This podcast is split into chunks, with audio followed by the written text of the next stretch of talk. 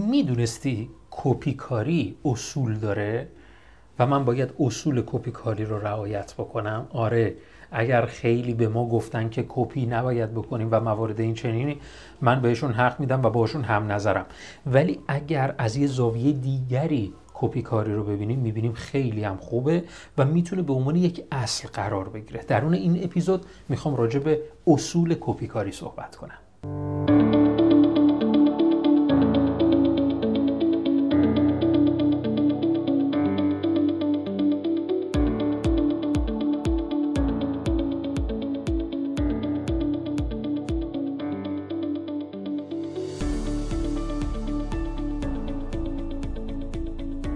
سلام و درود خدمت شما دوستان عزیز، من علی اکبر فرج هستم و شما دارید به پادکست های دیجیتال مارکتینگ خط یک گوش میکنید. این پادکست های تجربه محوری هستن که با افتخار بیش از 27000 نفر شنونده این پادکست ها بودن و الان داریم به صورت ویدیویی و صوتی این پادکست ها رو رکورد میکنیم و در اختیار شما دوستان قرار میدیم. امیدوارم که از این پادکست های تجربه محور لذت برده باشید.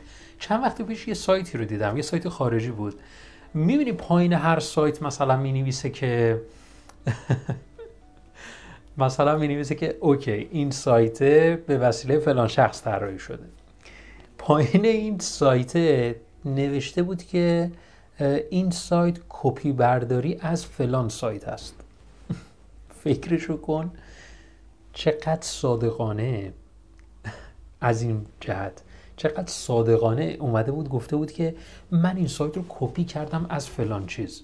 آیا این باعث میشه که من به اون سایت بی‌اعتماد بشم؟ یه لحظه بهش فکر کن. آیا من باعث شده که من اصلا بهش بی‌اعتماد بشم، بگم که نه من دیگه محتوای این سایت و موارد این چنین رو دیگه بررسی نمی‌کنم؟ نه، واقعیت این گونه نیست.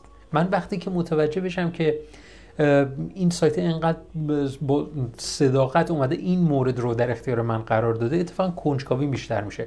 ولی الان من میخوام راجع به اصول کپی کاری صحبت بکنم و منظورم اصول کپی کاری هر چیزی در دیجیتال مارکتینگه.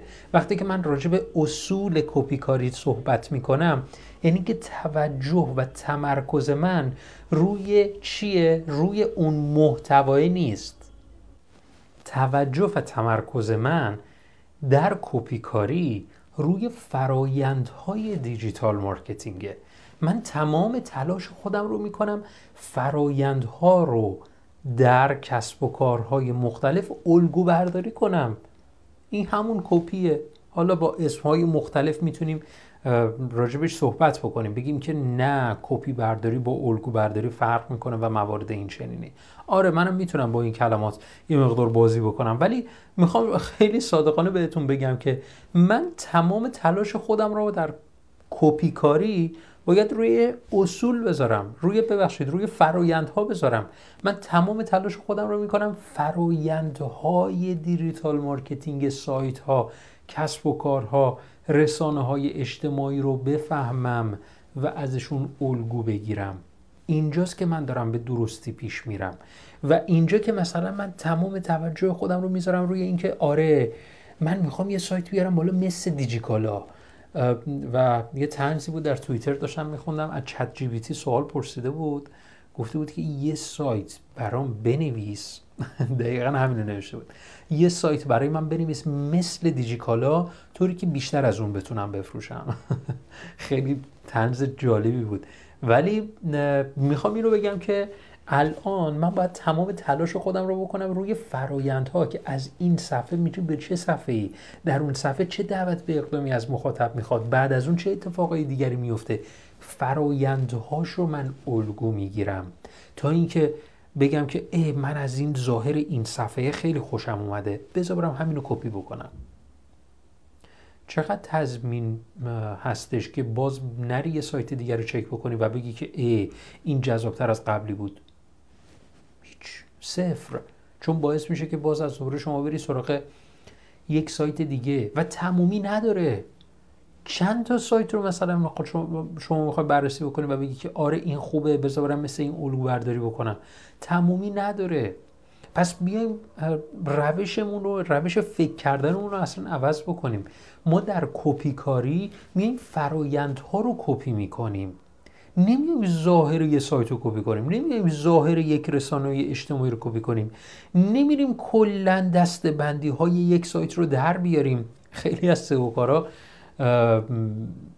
و دوستانی که دارن سئو کار میکنن رویه‌شون رو که من مثلا در لینکدین مثلا مشاهده میکنم دقیقاً رویه‌ای که بدون اصول یک کپی برداری انجام شده. مثلا چی؟ آره دسته‌بندی‌های یه سایت رو برو ببین، مثل همون برو پیاده سازی بکن. خب این هیچ اصولی درش رعایت نشده. شما یه فرایند رو فقط میدونی چیه؟ میخوای برای یک سایت سئو رو انجام بدی؟ آره اول دسته‌بندی‌هاش رو اوکی بکن بر اساس کلمات کلیدی. حالا این دسته‌بندی‌ها رو از کجا پیدا کنی؟ اوکی رقیب هست دیگه، میرم اولین لینک ها رو بررسی میکنم میبینم چه سایتیه و عین همون دسته‌بندی‌هامو ایجاد میکنم و کار تولید محتوام رو استارت میزنم. این هیچ به نظر من هیچ اصولی رعایت نشده تو این زمینه. حالا اگر مایلید که تو این زمینه هم صحبت بکنم حتما تو کامنت ها برای من بنویسید که راجع به این من بیام باز بکنم این مسئله رو، که من حالا داخل کتاب من راجع بهش صحبت کردم، کتاب ماراتونسه، ولی من اینجا میخوام راجع به اصول کپی کاری صحبت بکنم. پس بیاین کانون توجهمون رو و روش فکر کردنمون رو عوض بکنیم. من وقتی که یک سایت رو میبینم سعی بکنم الگوهای درآمدی این سایت رو استخراج بکنم. حالا بیاین یه سوال مطرح بکنیم. من از کجا بفهمم این الگو برداری که انجام دادم، این اصول کپی که برداشتم از روی فرایندهاش به من کار میده؟ از کجا بفهمم این فرایندی که من کپی کردم برای منم جواب میده؟ برای کسی این فرایندها پاسخ میده که مرتب در فکر بهینه‌سازی این فرایند باشه.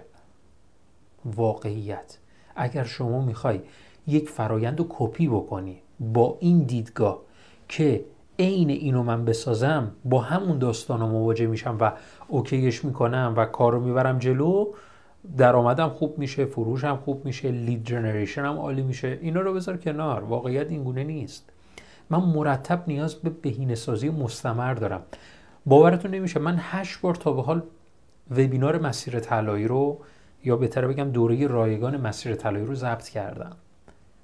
8 بار تمام تلاشم این بود که یه چیزی تولید بشه که هی بهترش رو کنم و الان فکر می‌کنم در بهترین حالت ممکنش فعلا قرار داره که باز هم می‌خوایم این رو ما به روز رسانی بکنیم.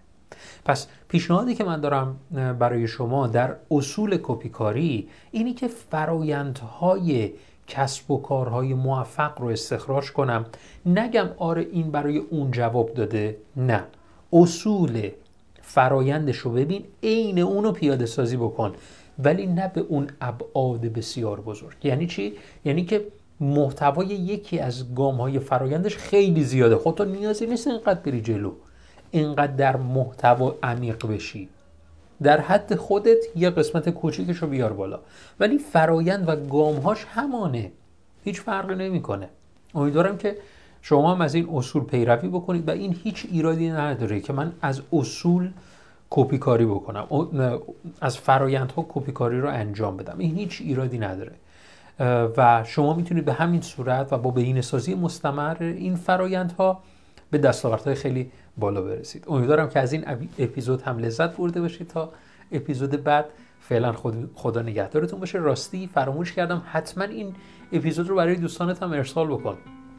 من بسیار خوشحال میشم که بتونم به افراد بسیار زیادی کمک بکنم. شما مسبب خیر باشید که بتونه این اپیزود در اختیار دیگر دوستانم قرار بگیره و چالشی رو بتونه حل بکنه. فعلا خدا نگهدارتون.